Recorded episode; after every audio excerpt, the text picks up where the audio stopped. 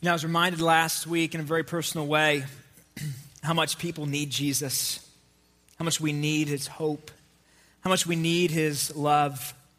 For those who don't know me, my name is John Rauch. I'm the children's pastor here at uh, Grace.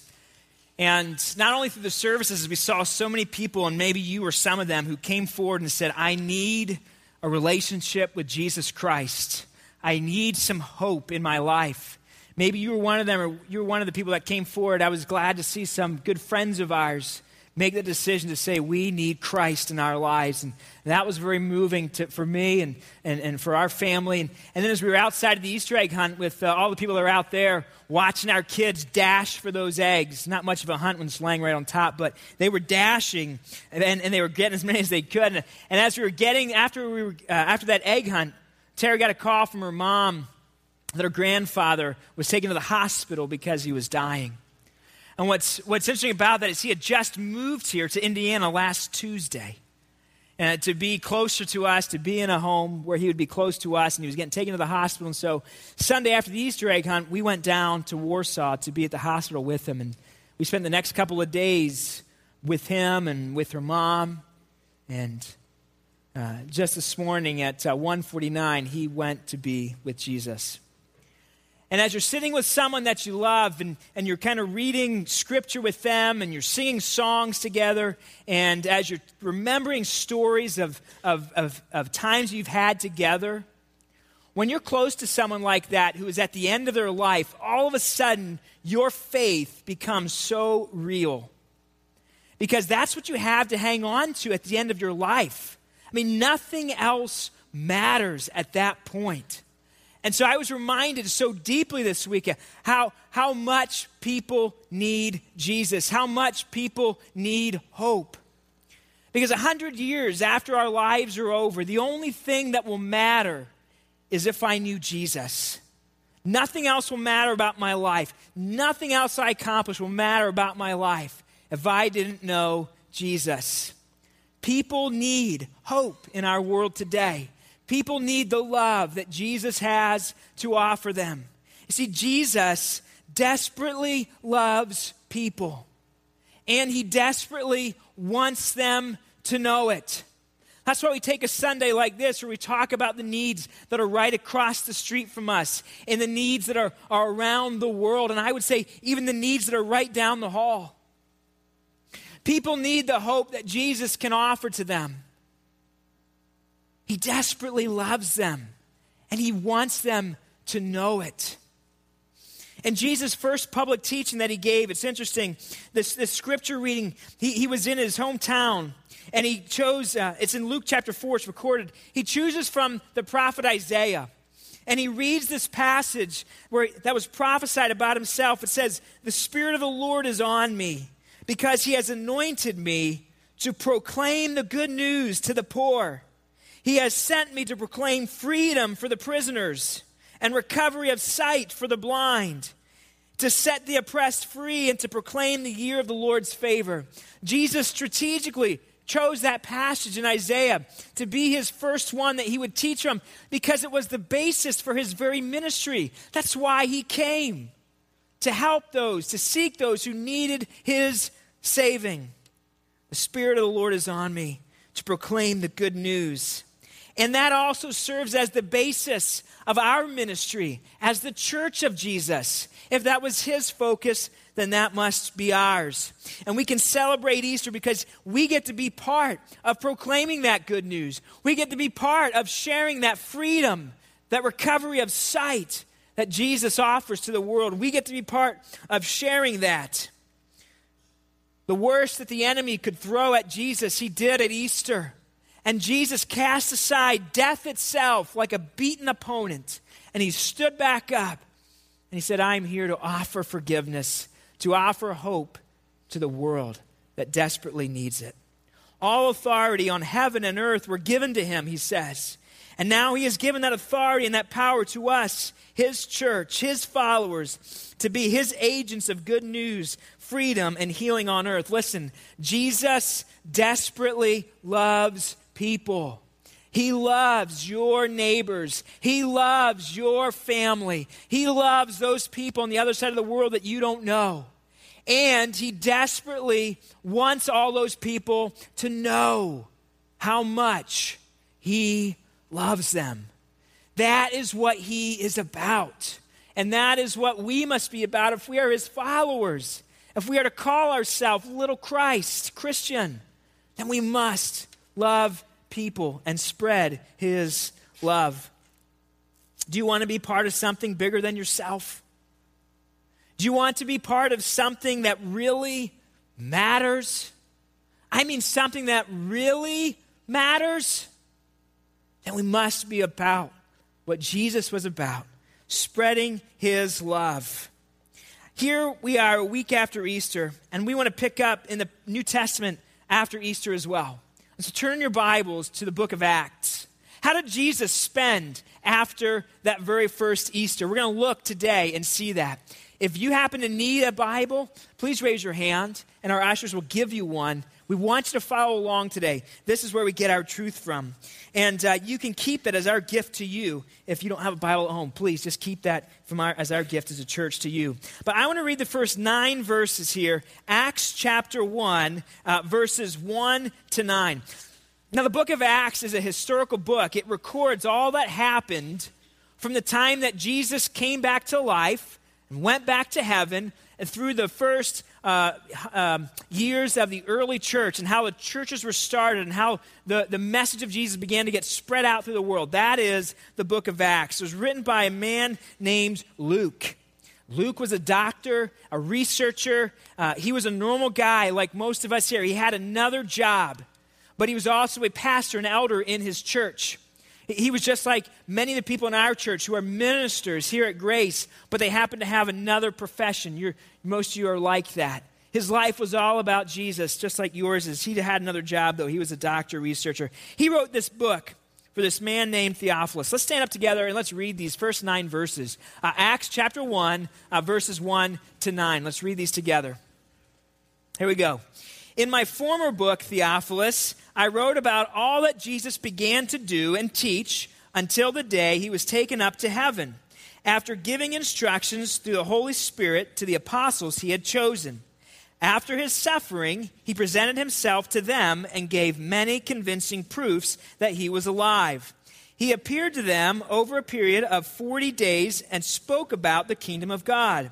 On one occasion, while he was eating with them, he gave them this command Do not leave Jerusalem, but wait for the gift my Father promised, which you have heard me speak about. For John baptized with water, but in a few days you will be baptized with the Holy Spirit. Then they gathered around him and asked him, Lord, are you at this time going to restore the kingdom to Israel? He said to them, it is not for you to know the times or dates the Father has set by his own authority, but you will receive power when the Holy Spirit comes on you, and you will be my witnesses in Jerusalem and in all Judea and Samaria and to the ends of the earth.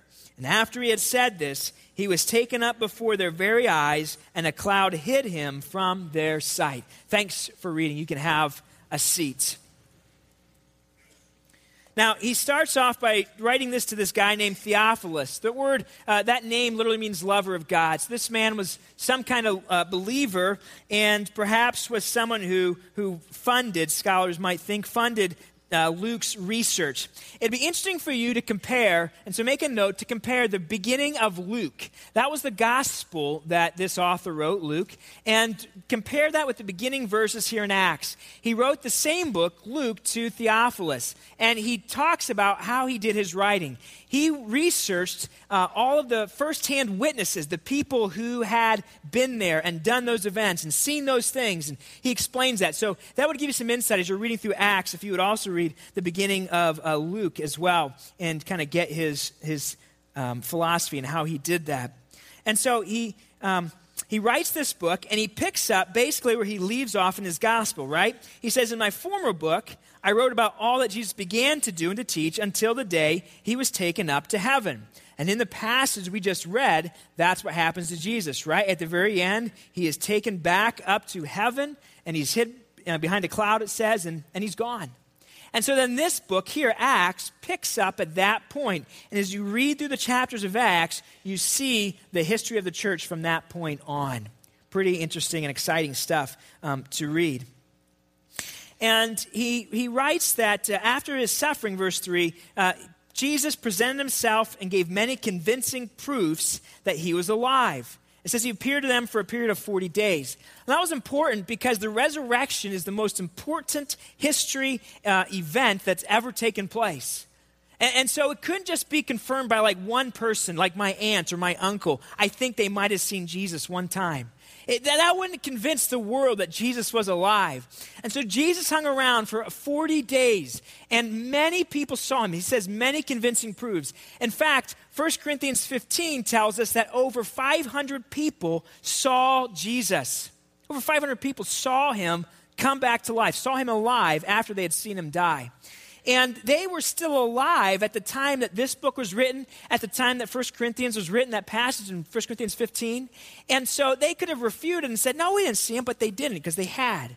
And so these books and those people are convincing proofs that the resurrection really did happen. We can trust it. And so Jesus wanted to make sure that people knew, yeah, he was alive. And then he comes and he gives some last minute instructions to, to his followers, to, to his, his little church that was, that was there. And I love this exchange here between Jesus and his friends. Verse 4, it says, On one occasion he was eating with them, and he gave them this command. He says, Don't leave Jerusalem. Wait for the gift my Father had promised, which you have heard me speak about. Jesus had taught them that the Holy Spirit would come. In John 14, 15, and 16, right before Jesus is going to the cross, he explains that another comforter is going to come. Another person will replace Jesus and will come into their lives, and that's the Holy Spirit.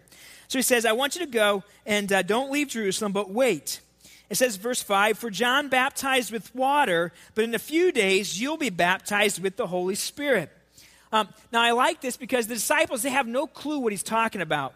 You know, Jesus would sometimes teach things and they were just like, I have no idea what he's saying, which is good because sometimes I read the Bible, you read the Bible and thinking, what is that about, right? That's okay. We're in good company. These people are like that too. Like you have to read it a couple times and God is to give you some understanding and, and you ask some other people and, and, and eventually it starts to make a little more sense. But these guys were like, the first time they heard this, what is he talking about? Because here they say in verse 6, they gathered around him and they said, Lord, are you at this time going to restore the kingdom to Israel?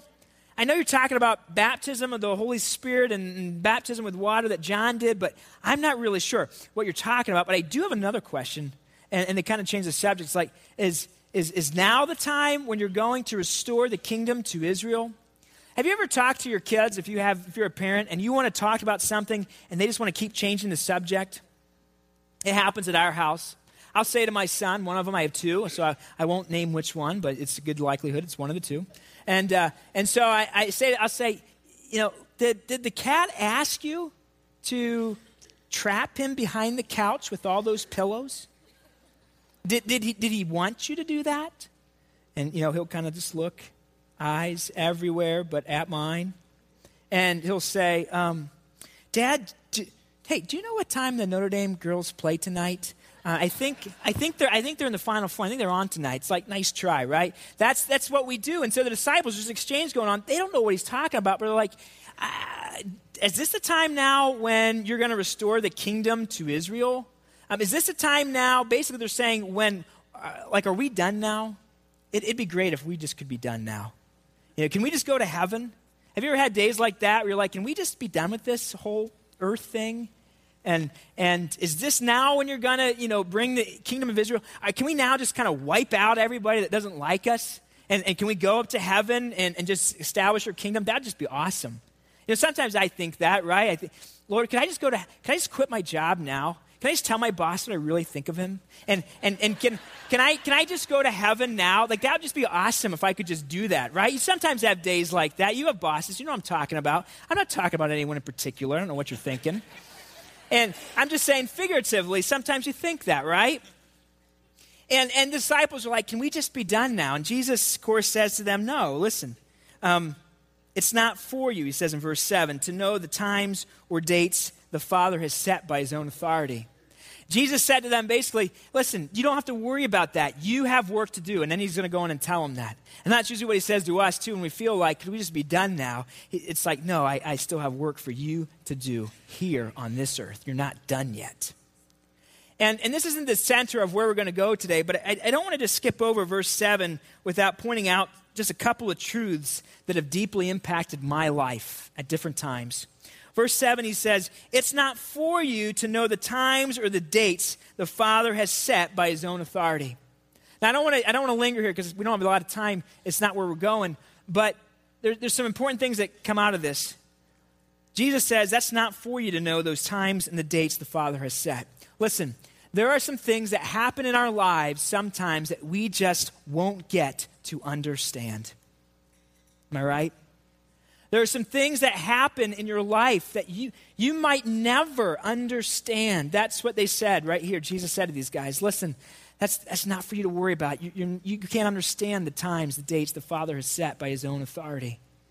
One of the greatest things I can sometimes say to, as a pastor when people come and they have a concern or a hurt or something that's going on in their lives, they just don't get what's going on. I often just have to say, you know, I, I don't know why that's happening. I, I can't explain that. Some, there, there are some things that we just won't know, you know? And, but, but I also love that the verse also teaches that the Father does have set times and dates, and He has authority. Just because we don't know the plan doesn't mean there isn't one. Am I right? Just because we don't know the plan doesn't mean there isn't one. The Father has, according to this verse, has what? Set times and set dates for things to occur and things to happen. He has a plan. He's not up there pacing back and forth those streets of gold. What are we going to do? Did you see the, the, the, the, events on the news tonight? I don't know what, how we, he's not a reactionary God. He doesn't pray to another person. He, he, he is himself. He, he has it all laid out, and step by step, the uh, history of the world is unfolded the way that God saw it all happening from the beginning. He's not taken by surprise. And so we don't know, but He does know. He has a set plan and set times where things will occur.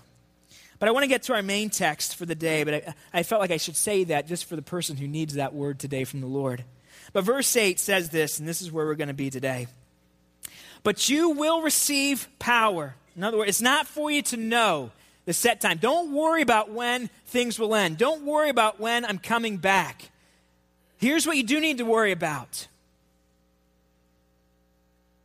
you will receive power, the Holy Spirit will come on you, and you will be my witnesses in Jerusalem, in all of Judea and Samaria, and to the ends of the earth. We often want to worry about so many things. We want to study this book and study this book and, and tear it apart and figure out, and that's good to do. But listen, at some point, Jesus says, Don't worry about that. Here's what I want you to worry about you will be my witnesses that's the main thing. I love people and I want them to know it.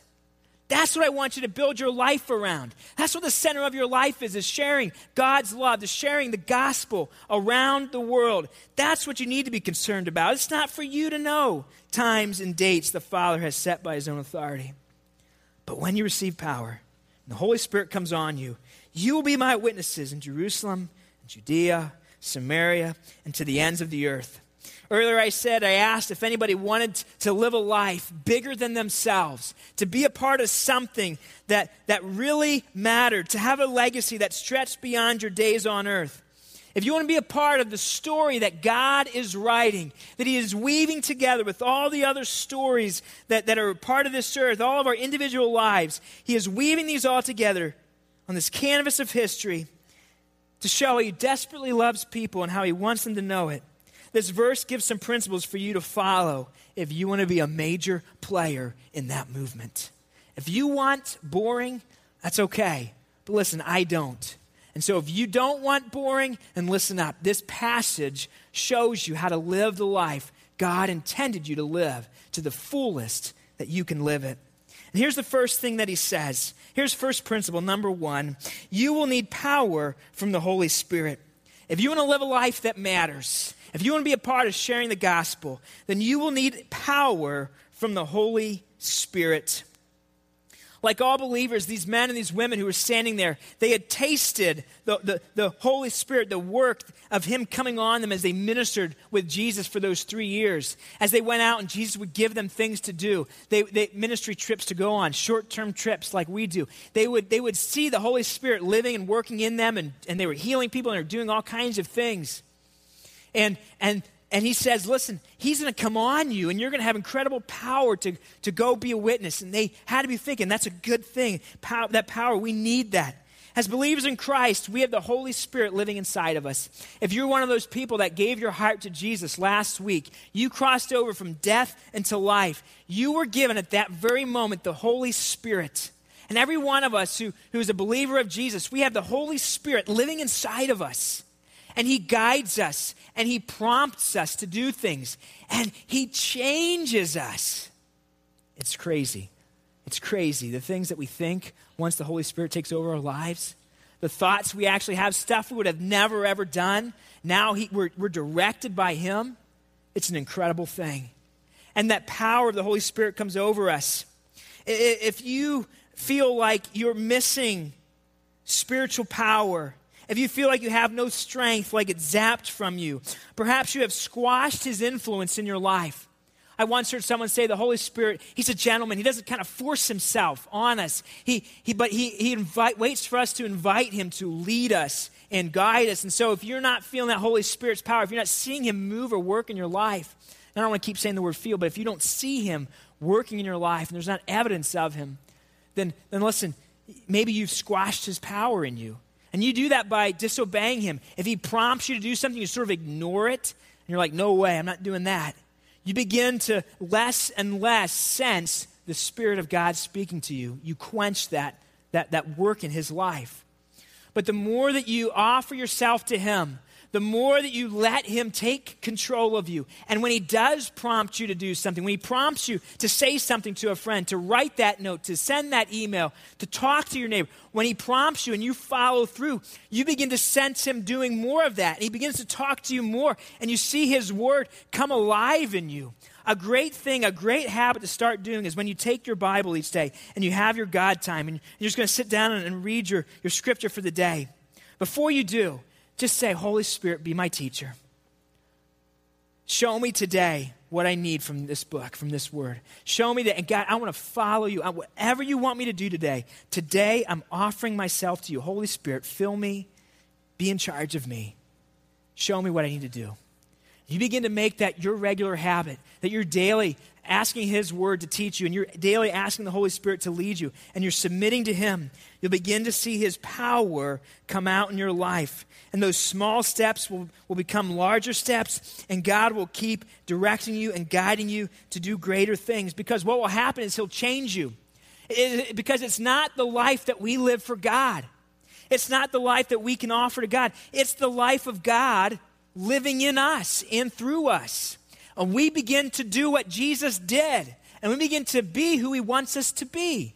We can't change ourselves and offer ourselves to him, but when we do offer ourselves, we say, God, I'm yours. He begins to come into our life and he becomes us and he changes us. And we start doing crazy things that God wants us to do. We have no power if it's not Jesus' Spirit living through us or coming into us the sign of a Christian is the Holy Spirit. That's the one common denominator that every Christian has. We're so different in our personalities, aren't we? We're so different in our spiritual gifts. The things that we, that we are uh, gifted to do spiritually for God are so different. We're all so broad and unique. The one thing that we have is the Holy Spirit who's driving each of us to reach this world. The, the sign of a true follower of Jesus is, is not church attendance, is, is not a political uh, persuasion, because we all think differently on those things. The, the sign of a, a true follower of Jesus is not how polite our kids are.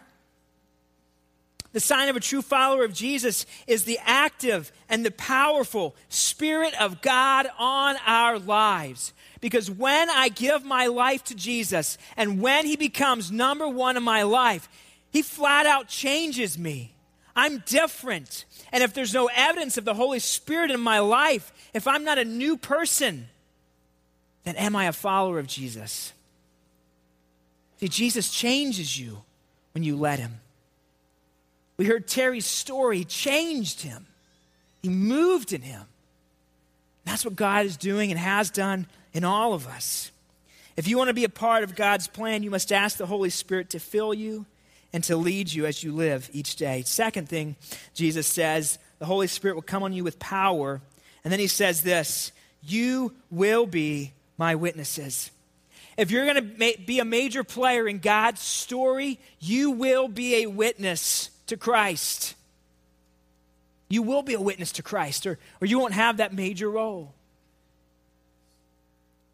The word is similar to our understanding of a legal witness. It's, it's a witness as someone who will testify to something that they saw with their own eyes, that they personally uh, saw happen.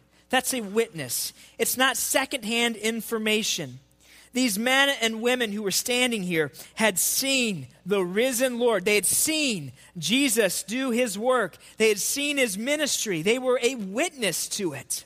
And we are today if you have if you have let Jesus change your life, then you're a witness to that. You've seen the work that he's done in your life. And, and I've seen the work that he's done in many of your lives. And, and you are a proof to me of the existence of God. I've seen God at work in your life. You're a new person. Your marriage is new. You are different. And that says to me, God is real. He's existent and he's changing us and he's changing lives. If you've been a part of our church for, for any period of time, You've seen God move. You've seen God work. If you've been a part of another church, you've seen the Spirit of God do things. That should just grow your faith bank that says God is alive and He's active and He's working. And so we have seen firsthand what God can do. And witnessing is not passing along a teaching that we have heard or learned. Witnessing is not a testimony of something that someone taught you. No, witnessing is you. It's your life, it's your words, testifying to the miraculous work that God has done in your life. You are a witness firsthand. Witnessing is not a teaching about God, it is a testimony about God's movement. This is what God's done in me. This is my story. This is what I saw God do in my neighbor. Listen, I got to tell you about this guy I heard about at church today. This is what God is doing. We are a witness of what God has done. Firsthand, we've seen him move. See, part of growing up spiritually is taking in those faith moments yourself, becoming a firsthand witness, and then sharing those with others. Part of you growing in your relationship with God is you seeing and living out as God leads you. You begin to see God move. And you take in those faith moments where your faith grows. And then you just share those. You just talk about what God is doing and what you've seen Him do. And that is what a witness is. That, see, faith is not personal and private as many of us believe. It's not. That's not the faith that I read about in Scripture at all. No, faith is practical and it's public. It's a public thing. People see my life. My neighbors, they, they look at me. Your neighbors, they watch you. Your friends, your coworkers, they see you. And if they know that you're a follower of Christ or you claim to be a follower of Christ, they, they see the evidence for God or the evidence against God in your life. You are a witness. It's just how effective is your witness. But you're a witness to Christ in some way. It, it's not a private thing, it's public. It's practical. And the evidence, the practical evidence in, in my life for God either draws people toward Christ or repels people away from Him. But there's no question that each of us are witnesses. Are you effectively pointing to God's love for people? Are you a witness to the, to the movement of God in your life? And, and, and are you sharing His love with the people that you come in contact with? See, there's power in your story, it can change someone else's eternity. Listen, God can use your story no matter what it is. You just got to tell it. Just tell your story. Our stories are powerful because, because we, we value what other people say. If someone tells me I need to try out this new restaurant, I'm a lot more likely to try it than if I just get an ad in the paper because I value what this friend told me. And he says it's good, I'm going to go try it, right? My parents are here visiting us from Pennsylvania, and they're here this week. We took them to get a, a deep dish Chicago pizza. We said, You got to try this. It's good, right? And I think my dad said last night, That's the best pizza he's ever had. But he wouldn't have gone and tried it if I, if he hadn't, if I hadn't told him or taken him to go get it. See, people value your opinion. And if your story, no one can argue with your story. If you tell your coworker, let me tell you what God's done in my life, he can't say that's not true because it's your story. You know what happened to you. No one can argue that. They can't, they can't debate you on that. They can debate you on theology, they can debate you other stuff, but they can't debate your story. This is, my, this is what God's doing in my life. This is how he's changed me. No one can say that's not true. It's, it's my story. I know it. He did it. That's what a witness is, is telling the story that God is doing. Think of it this way. It's not supposed to be this difficult thing. When you love somebody, you want others to meet the person that you love, right? When Tara and I got engaged, we told the world about it, right? We, we didn't keep it a secret. We, we, didn't, you know, we weren't like embarrassed, like, let's not tell anybody that we're engaged to each other, right? That wouldn't work very well, all right? That wouldn't be a good, strong start to a marriage, right? If we don't want to tell anybody. No, you want people to know the person that you love. You want them to, you want people to meet them. And, and so, you know, when we got engaged the first couple of weeks afterwards, every time we'd go to, to a friend's house or a relative's house, after being there for a few minutes, I would hear this, ah, this screeching and this screaming because Tara had just told someone else, look, we're engaged, right? Because she wanted to share that news with her friends, with, with her family. And, and I would do the same thing. I would tell people, I, we wouldn't scream or anything like that, but, but, we, would, but we were excited too. You know, they, they pump me or, you know, or, or they just kind of nod like, good job, man, or whatever, you know. But, we still did it. We, we want people to know. True story, I got stopped by a police officer after I proposed, proposed to Tara. I told him, I said, Look, I'm just excited. I just got engaged. And uh, you know what? he let me off. So it worked out all right. You know, we want to tell people, we want people to know the person that we love. Listen, listen, listen. If if if I've tasted God's grace in my life, if he's meant anything to me, if I love Jesus, don't I want to talk about him? to the people that I know or the people that I meet? Don't I want to say, listen, this is what God can do in your life? Can you just give me a few minutes? Can I just tell you what God means to me? Can, can I just tell you what He's doing? And it doesn't, it doesn't have to be this long thing. You don't have to be scared about not knowing enough of the Bible. You just witness, you just talk about what God's done in your life and what He means to you. And you say, listen, would you come? Uh, and, and, and come try church? Would you come listen? How many people are here today because someone at some point simply invited you? said, Hey, just come, come with me to church. Hey, can I tell you about God? Don't ever miss out the power of an invitation. Of an invitation. I told you my neighbors walked across the stage last Sunday. It was a simple invitation a year or so ago. That's all it takes. That's all it takes. Sometimes I'll say, Hey, I'm a pastor. You know we're going to talk about this eventually. Can we just talk about it right now? Can I, can I just tell you? You can do the same thing. You say, listen, I'm a follower of Jesus. I love him. He's changed my life. We're going to talk about this eventually. Can we just do it right now? Can I just tell you what God's done in my life? Can I, can I ask him if, if you know him? You don't have to be weird. You don't have to be goofy. It's just real simple. It's like that. And, and, and you are, your life is a witness, and they'll watch you, and they'll see you, and they'll say, wow, I need God in my life too. We are a witness. And, and we're going to see how this story ends. We sort of know it, but I'm going to try to bring it about. It's pretty incredible. Okay, so Jesus says you need the power of the Holy Spirit. You need to be a spirit controlled uh, witness for God of what He's done in your life. And then finally, uh, He says you'll, you'll follow Him wherever He takes you. If you want to live on mission for God, you'll follow Him wherever He takes you. He told them, You're going to preach not only here in Jerusalem, but in Judea, in Samaria, the people you don't even like, Samaria, and to the ends of the earth. The gospel is going to go. And I had to believe these people were sitting there thinking, Are you serious, Jesus? I mean, there was only 120 of them at the time. I mean, we, we could probably cover Jerusalem. We could probably you know, split ourselves up and go share, you know, share about you here. But I mean, we don't even like the this. Why would we go there? Uh, the ends of the earth? No way. Really? Is this going to happen? They probably wondered. They had a good thing going there. 120 people. Jesus was their pastor. That's a really good church. I'd like to go to that church, you know? And and he wanted to break them up and send them out and, and do crazy stuff with them. Listen, we don't have to choose between local missions and global missions. That's why we're a church that says across the street and around the world. There are people here that we need to reach. Missions isn't only sending money and sending people to other countries.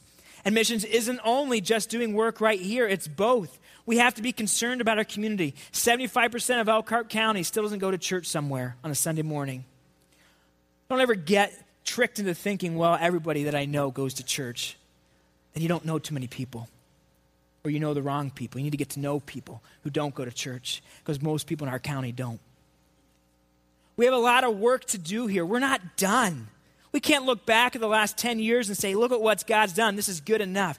There is a lot of work to do. People still need Jesus, people still need hope.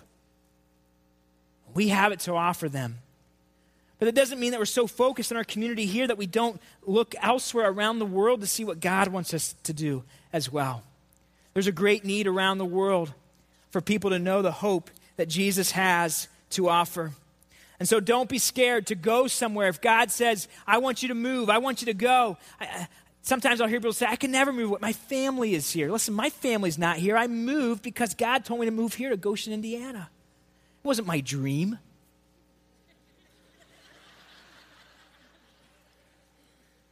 But God said, Come. And, and, and we've been a part of what God has done here. And I am a better man, and we're a better family for it.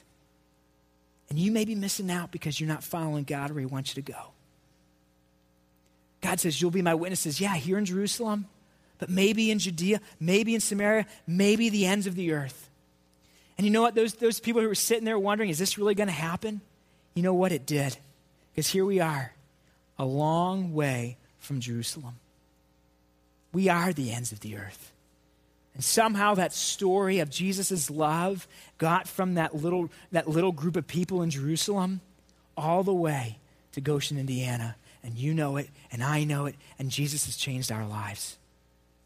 He, he, this is one of the greatest prophecies to ever come true. Jesus has reached the ends of the earth. The, the world is being reached, as we know, and, and we want to be a part of it. There are people who still yet don't know and we want to be a part of what God is doing around the world. We want our lives to count, don't we? We want our lives to be, to be a part of something bigger than ourselves. Guess what? You are. You are a part of the church of Jesus Christ, and we are the most powerful force on earth. The most powerful force on earth when we live out his call under the power of the Holy Spirit, being a witness to Christ wherever He takes us. Now, how will you take part in this privilege that you have to be a part of this movement? Three simple action steps to take away today, and we'll be done. Number one, tell your story at least once this week. Your neighbor, your friend, a stranger, a coworker. Listen, tell your story once. It's not, it doesn't, it's not complicated. It's not scary. It, just tell them what God's done in your life, but do it once this week. Okay? That's part of being across the street. Uh, two, um, pick one of our missionaries. They're, they're, they're listed in your bulletin. It's real simple. There's a whole sheet there. Pick one of those, and if you're a single person, pray for them weekly for the rest of the year. If you're a family, your family can pray for that missionary weekly for the rest of the year. Just pick one. You don't have to be overwhelmed and pick them all, but we got 32. If we split them up amongst all of us, we can pray up all of our missionaries so they are ready and just they're just foam at the mouth to take the gospel wherever God has them. And they're going to be a powerful force this year because we're going to pray behind them. So pick one of those missionaries and you pray for them each week this year. You begin to maybe even encourage them and send them a note and let them know that you are behind them. But you adopt one of those missionaries. Number three, also listed on that bulletin, are, uh, that insert, are all the teams, all the things that are happening this year at Grace, a lot of them, I guess I shouldn't say all of them because we don't know. We, we follow God. Sometimes He gives us new ideas, but the ones we know about right now. And you begin to pray about one of those teams. Maybe you, this is the year you're going to go. You're going to go on one of those teams. Maybe you're going to go to China to smuggle Bibles. Maybe you're going to go to inner city Philadelphia this summer. Maybe you're going to go to Haiti to, to care for orphans. Maybe, I don't know what you're going to do, but this is the year you go. You go. And if you're not able to go, then you're going to support one of those teams financially, you're going to support one of the people, or you're going to pray for that team while they're going. Three really simple action steps I think God will change our church if we take them seriously. Lord Jesus, we need you in our lives. Holy Spirit, we need you to come over us. We need your power. We need you to, to invade our space. Lord, would you do a great work? Would this be the starting point of Grace Community Church's greatest days? Lord, would we be a church of grace? Lord, people can come as they are, we sang, as they are, because that's how you accepted us when we came. And Lord, would you then launch us? We heard great testimonies today from the Gangwers, Lord, the Wagners, how you're moving in their lives. Recent Christians, a couple year old Christians, and, and now they're stepping out and serving you and doing great things for you. God, that's each of our stories. We each can be a witness of the work you've done in our lives. Holy Spirit, if it's not from you, it, it won't matter, and we won't have your power, so we're inviting you. Would you please lead us? Would you guide us? Fill us. You're in charge of my words. You're in charge of, of my life this week. We pray in Jesus' name. Amen.